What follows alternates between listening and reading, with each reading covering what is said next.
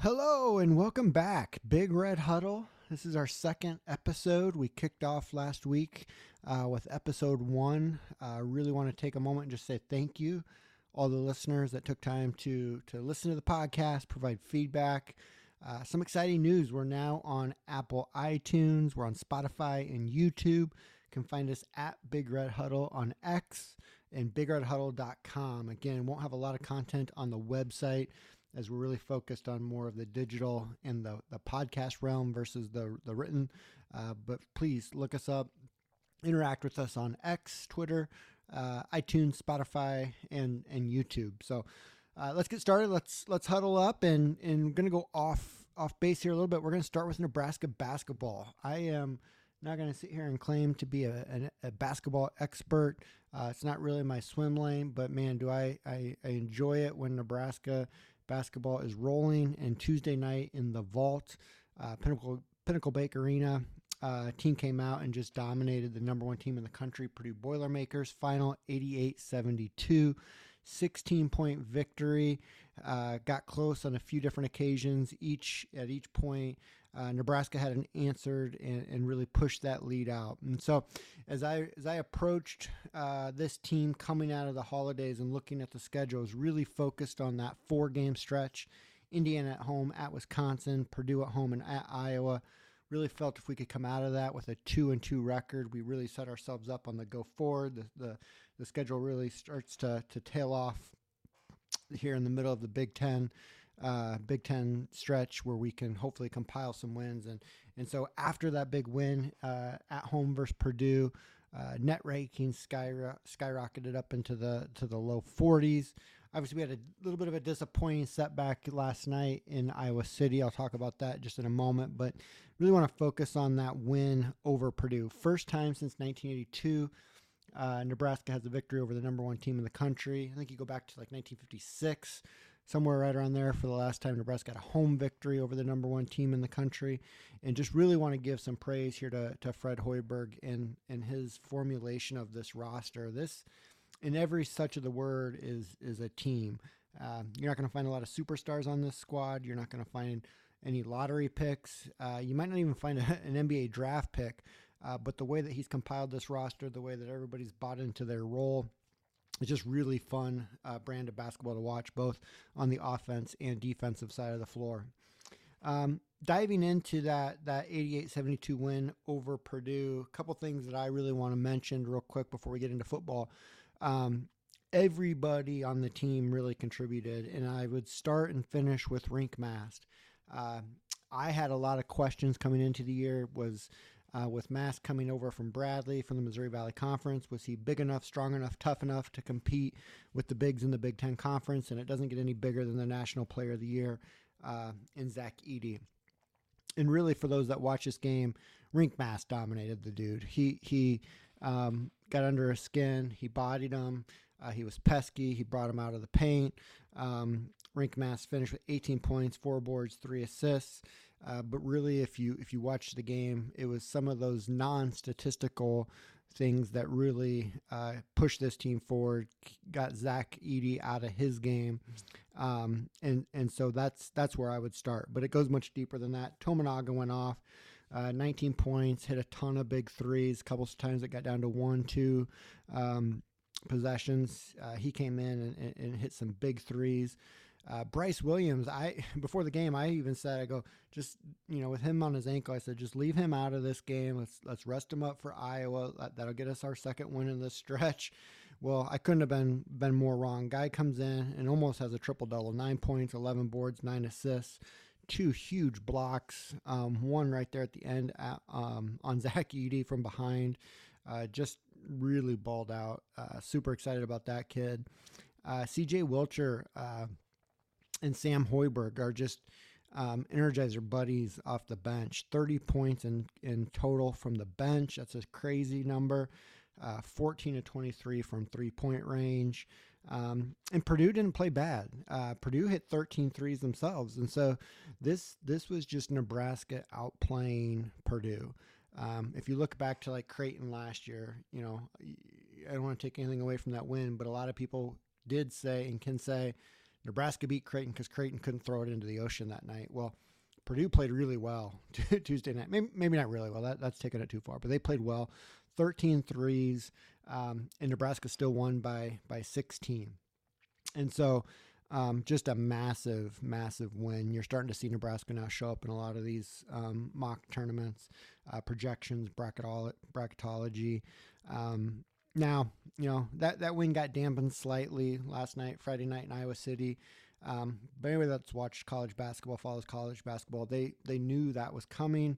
Um, in a lot of ways, you can thank the Big Ten Conference uh, and television partners for that. You've got a situation where Nebraska's coming off a Tuesday night playing uh, the number one team in the country, upsets the number uh, one team in the country, then has to gets really one day of prep, then a travel day, and it has to play at Iowa City um, or in Iowa City against Iowa, whereas Iowa had six days of rep uh, of rest, six days of prep, and then they get to play at home. It's just um, you could see it coming. Their legs weren't there, shots weren't falling. I know at one point they're like two or twenty from three or some some ridiculous stat like that. So what you do is there is you just flush that one. It happens.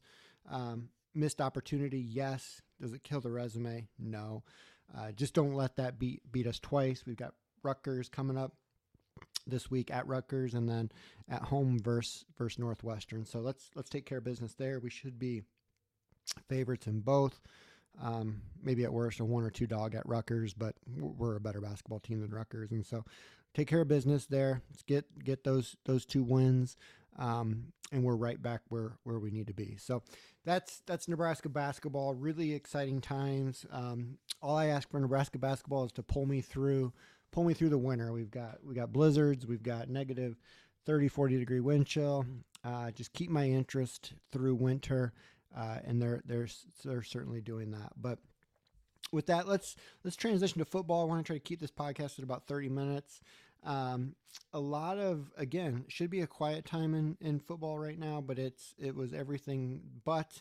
Uh, want to talk through some key additions that we that we picked up this week. Um, five five transfer portal um, commitments. A couple have already.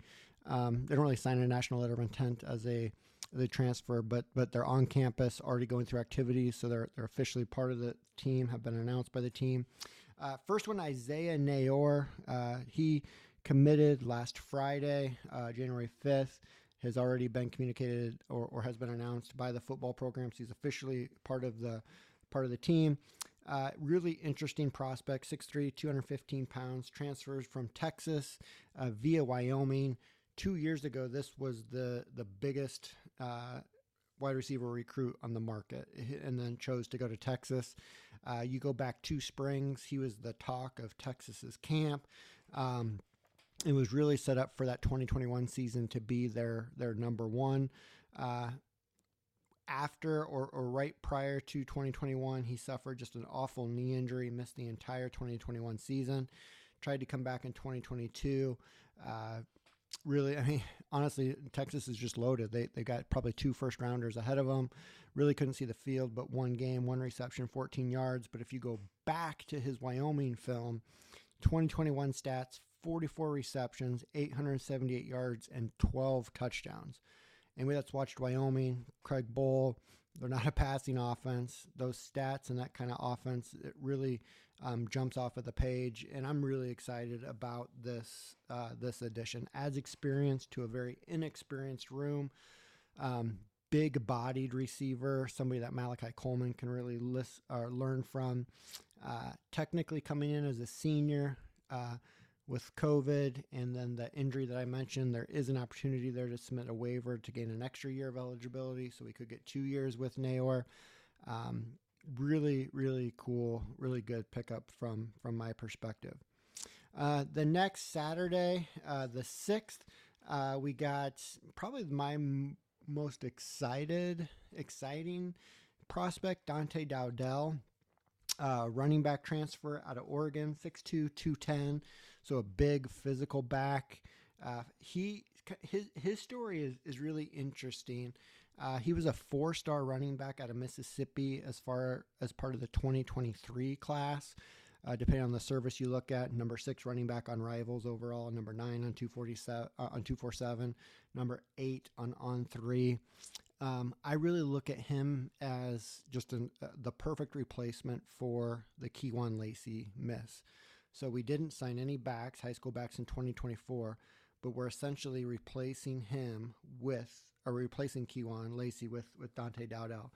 Um, in in in my opinion, it's a, a great or perfect scenario. You're getting a running back with college experience, but really no tread on those tires, and he's he's not leaving Oregon because of um, a negative situation. He was a problem there, or you know anything like that. It, it, it's simply the fact Oregon's loaded. They've got two uh, backs in front of them that are returning um, near thousand yard rushers.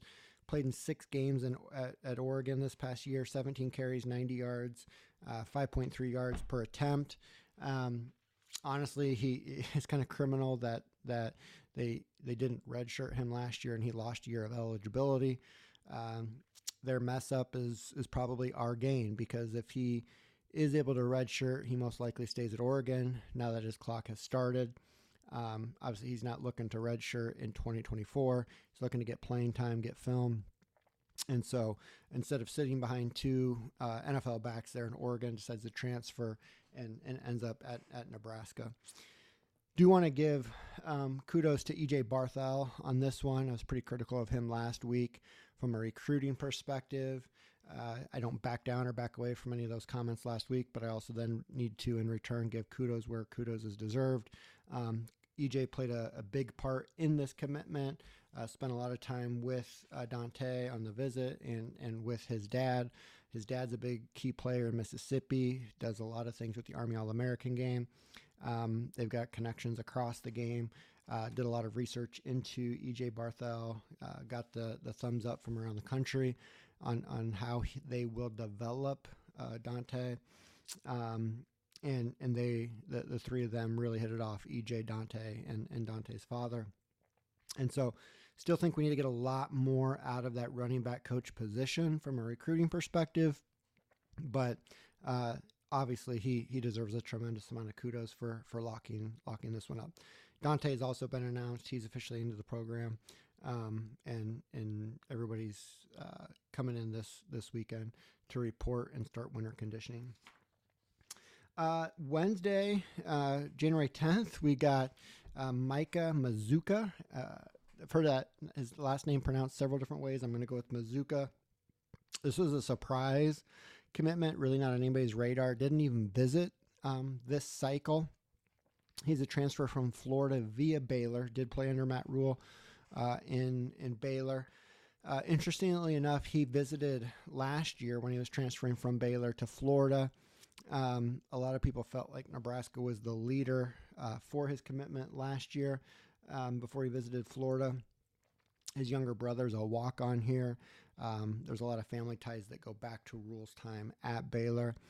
This this is really a a big addition, and I talked last week around. Um, I should mention he's 6'5", 325, and he he plays the guard position. He's play, probably slotted for right guard.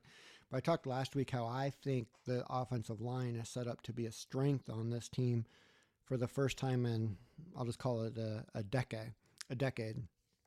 Um, and this adds a plug and play day one starter. And so last week, as we kind of broke the line down, um, I was thinking left tackle uh, Prochazka, left guard Corcoran, center Scott, right guard Justin Evans Jenkins, right tackle Benhart.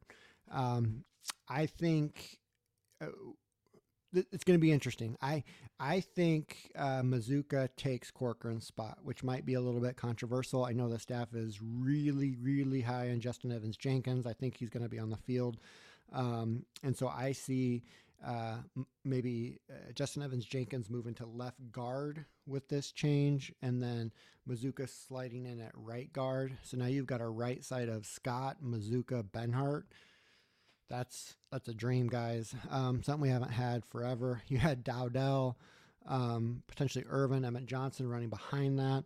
You you then move you kick Corcoran out of the starting lineup, but you use him more as a swing um, offensive lineman as your sixth offensive lineman who can come in play guard or tackle. Still think it's criminal that we put Corcoran out at tackle, but um, it is what it is. We're we're in his fifth year at this point, so um, I think he could be a stud at guard. I hope he gets a lot of time at guard. Um, but we finally have depth and experience on the offensive line, um, and and by by no mistake, Mazzccua is a day one starter. He's he's he's taking Corcoran or Justin Evans Jenkins' spot, and and I would lean towards him taking Corcoran's spot. Um, I know the staff's just really high on Justin Evans Jenkins, and, and I don't see him him losing losing a role as long as he does everything that right we would anticipate him doing over spring, um, and then obviously into into the fall. Uh, Thursday then was a was a big day. We got two commitments on Thursday. We'll start with the wide receiver Jamal Banks, six four two zero five transfer from Wake Forest. Um, not as much information out there on Banks as far as his recruitment and his process.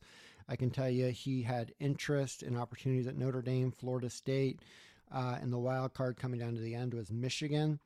Um, he's a he's another big bodied 6'4 205 wide receiver tons of production at the power 5 level. Uh, in 2023 59 receptions 653 yards four touchdowns.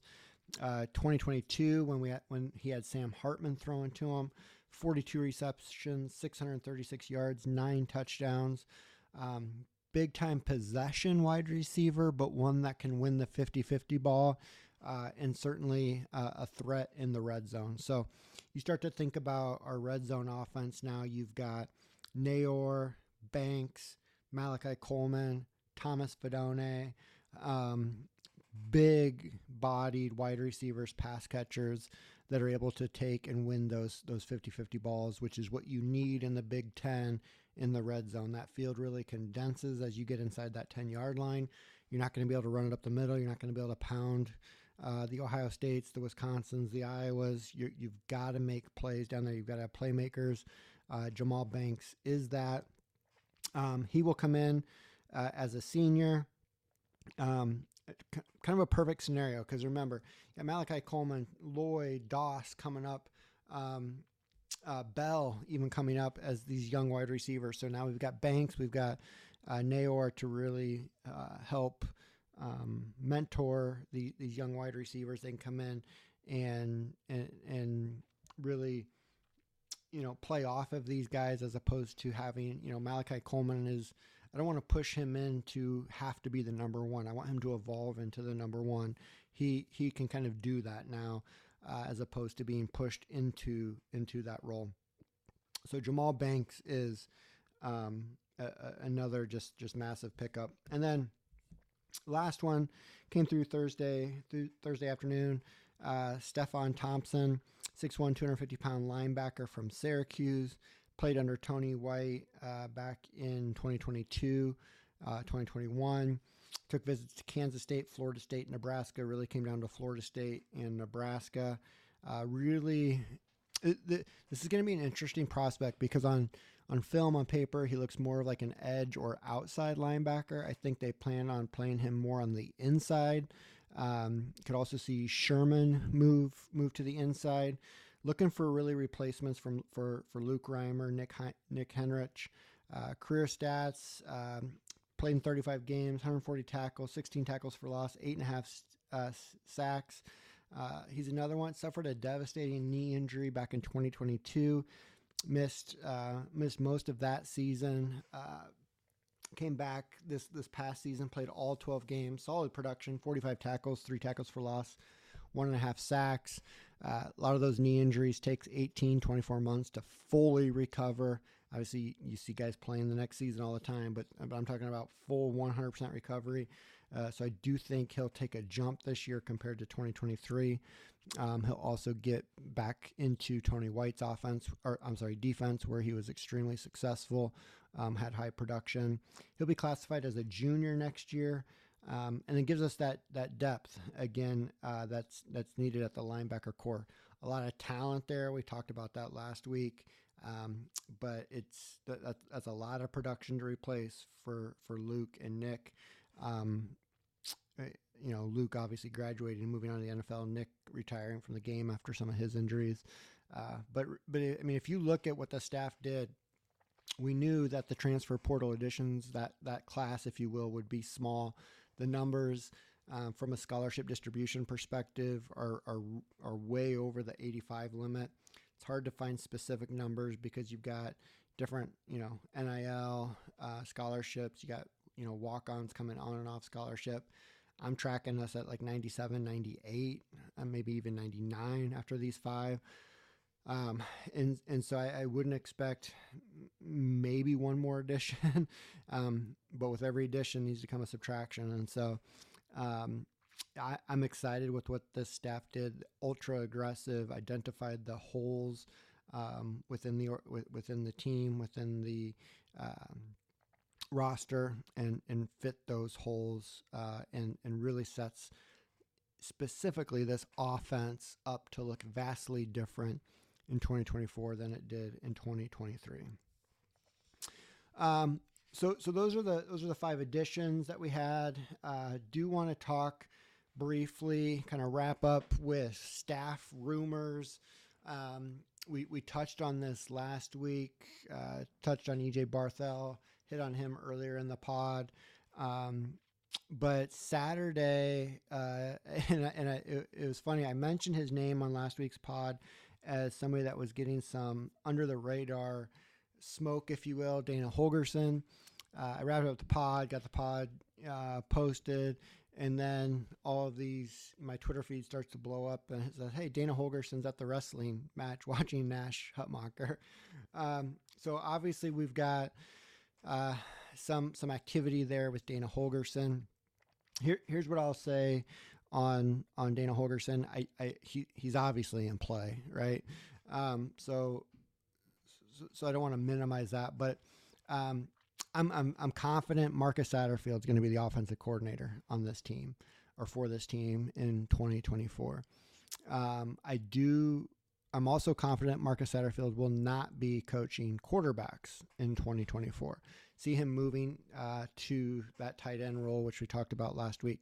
I think Dana Holgorsen, if he takes a role on this staff, will be an analyst. He's going to be more behind the scenes, um, not a, a recruiter. Uh, he'll be um, more in that analyst role, supporting Rhule, supporting Satterfield. Just a really bright offensive mind, developing players, developing quarterbacks, uh, drawing up schemes, plays he'll be a huge asset in that role. Uh, certainly seems to have a ton of momentum for him taking a role on the staff, one that we should certainly be excited about. Uh, I just don't think it's going to be in that uh, you know 10 on field coach role. Now, what's interesting is May, June this year, the NCAA is voting on analysts being allowed or able to coach on the field. If, if that were to pass, Ann Holgorsen is is you know takes what I think he will, which is an analyst role in this team.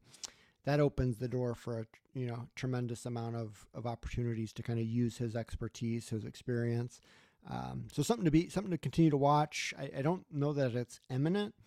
Um, I've heard Dana has, has kind of wanted his time to recharge since uh, being let go at Houston.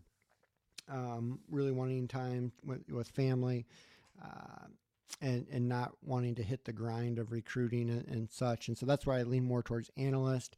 And I don't think it's going to be one of those quick um, decisions announcements. Maybe more towards beginning of February, or or towards you know as we approach spring ball. Um, with that though, uh, I do. I, I mentioned last week Glenn Thomas uh, an individual to keep an eye on for that quarterback position role, quarterback coach position role. I, that's the name that I continue to hear this week. Glenn, as a reminder, he's uh, quarterback coach uh, for the Pittsburgh Steelers. Kind of hoping they wouldn't make the playoffs because to, to speed this up a little bit. Unfortunately, they did back into the playoffs. They play the Bills. Uh, was supposed to be Sunday. It got pushed back to Monday due to the weather. Uh, once that Steeler season wraps up, I do still anticipate Glenn Thomas taking on that uh, quarterback position, quarterback coach position. My only thought, my, my only questions with that is does it come with like a co offensive coordinator role? I could still see something where Glenn Thomas is co-offensive coordinator, pass game coordinator, quarterbacks coach, right? Combination of those titles. Marcus Satterfield, co-offensive coordinator, run game coordinator, tight ends coach, combination of those titles, right? Um, it allows you to pay Glenn Thomas, you know, over the million dollars, uh, bring him in. His his focus will be quarterbacks. Obviously, he'll be key in the the game planning development. Uh, but I go back to my my first comments when we started this is I do anticipate Satterfield being the offensive coordinator, calling the plays, being the the man in control of this offense next year. But we've got um, some some individuals, professionals coming in around him, which I think can be really beneficial. And uh, and I'll go back to what I said last week. I, I think it's unfair to grade Marcus Satterfield from an offensive coordinator position after 2023. Uh, too many injuries, really young group on the field at the end of the year, running an offense that that he's never ran before, having to really develop um, something around the skill set of the players on the field, which I think he did a, a great job of. Um, there were guys running open. If you look at the all 22 with respect to some of those those pass routes. And so I think there's some excitement that should be had there. You add Dylan Raiola, you add these pass catchers that we talked about offensive line again, I think is going to be a strength. Uh, Dante Dowdell at running back with Emmett Johnson, Gabe Ervin hopefully coming back, Rahmir Johnson. That offense is going to look night and day different in, in 2024 than it did in 2023. You you you complement that with the defense. Um, I think you got something special cooking for for 2024. But let's let's get into spring ball. Let's get through spring ball. Let's see what what Dylan Raiola looks like. Let's see what some of these new pieces look like um, before we get too far down that that excitement. But I do think there's some excitement to be had uh, with with that group. So. Uh, with that, we're going to start to wrap up. Just a quick, quick take on the national title game. So that that uh, played out Monday night. Uh, kudos to Michigan for winning the title. Uh, kind of a pro con situation in my head. Pro, Big Ten gets a national title. Uh, pro, Northern team wins a national title. Pro, no SEC team in the final. No SEC team winning uh, the championship. Um, just feel kind of gross though too, right? I mean, it, you know, I, am just gonna say it. Michigan's Michigan cheated. you know, I don't know anywhere, anyway else um, to to anywhere. Any, I don't know how else to say it. Um, I do feel it's a tainted championship. Um, it's probably the best way that I can put put it. Um, it'll be interesting to see how this plays out over the next two or three years. The NCAA is not going away. The NCAA is going to continue to dig into Michigan. There's multiple investigations Heck, the FBI is on campus looking at uh, some of those computer crime incidences from their offensive coordinator in 2022. Um, people forget that he just kind of disappeared um, and and walked away, uh, and and so you've got the FBI on campus looking at that. You've got the NCAA looking at not only the COVID. Uh, situation where he had impermissible visitors and practices, uh, and then him lying to the NCAA, and then you've got the sign stealing scandal. I don't know.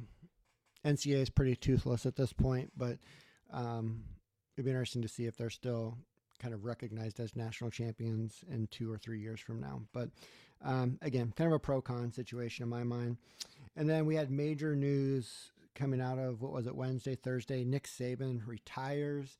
Uh, Kellen um, Kalen DeBoer was was named last night as his replacement.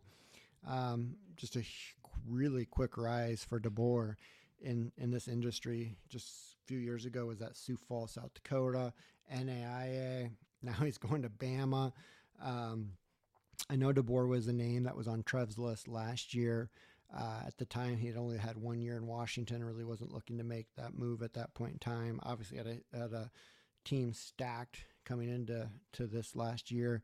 Um, and, and interestingly enough, in my day job, I've got colleagues, peers in Sioux Falls, South Dakota that know Kalen DeBoer, have actually been coached by Kalen DeBoer. Um, super, super nice guy. Um, one of the good guys in the industry. Um, wins everywhere he goes. I don't have his stats right in front of me, but he's something ridiculous, like 103 and 20 or 103 and 15. I can't again. I don't have him in front of me, but um, from NI, NAIA, um, offense coordinator Indiana to uh, Fresno State, then to Washington, the guy just wins. Um, he's in a really tough position taking over for the goat. Uh, I don't know if his recruiting is up to that level. I'm going to be fascinated to follow it. I'm torn.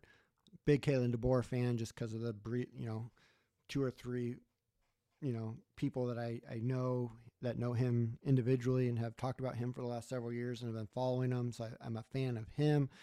Not a fan of the SEC. Not a fan of, of Alabama. Would like to see Alabama um, fall and burn if I'm being completely honest. But um, we'll see how it plays out. That's that's what makes college football so much fun. So let's wrap up. We're about 30 minutes in. I do want to keep these to about 30 minutes. Um, again, want to thank you guys for sticking with me. Uh, again, episode two, going to continue to evolve. Going to continue to uh, make this thing bigger, better, um, more entertaining. Certainly welcome your feedback, uh, your interaction on X, Twitter. Uh, please take time to listen and, and rate on Spotify, iTunes. Uh, if there's anything you want to hear on the pod, um, any guests that you want to hear that we can reach out to, happy to do that as well. Uh, it's an exciting time in Husker athletics. You could be seeing history made on the Nebraska basketball side. Uh, I think this team, football team in 2024, is ready to take a huge jump.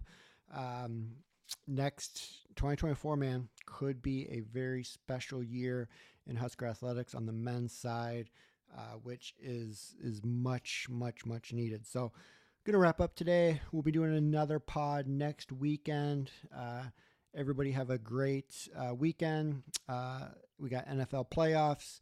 Uh, most people are off on Monday for MLK, and so. Uh, we will see what comes up this week in Husker Athletics, and we will get back together next week. So, thanks, guys. Appreciate it.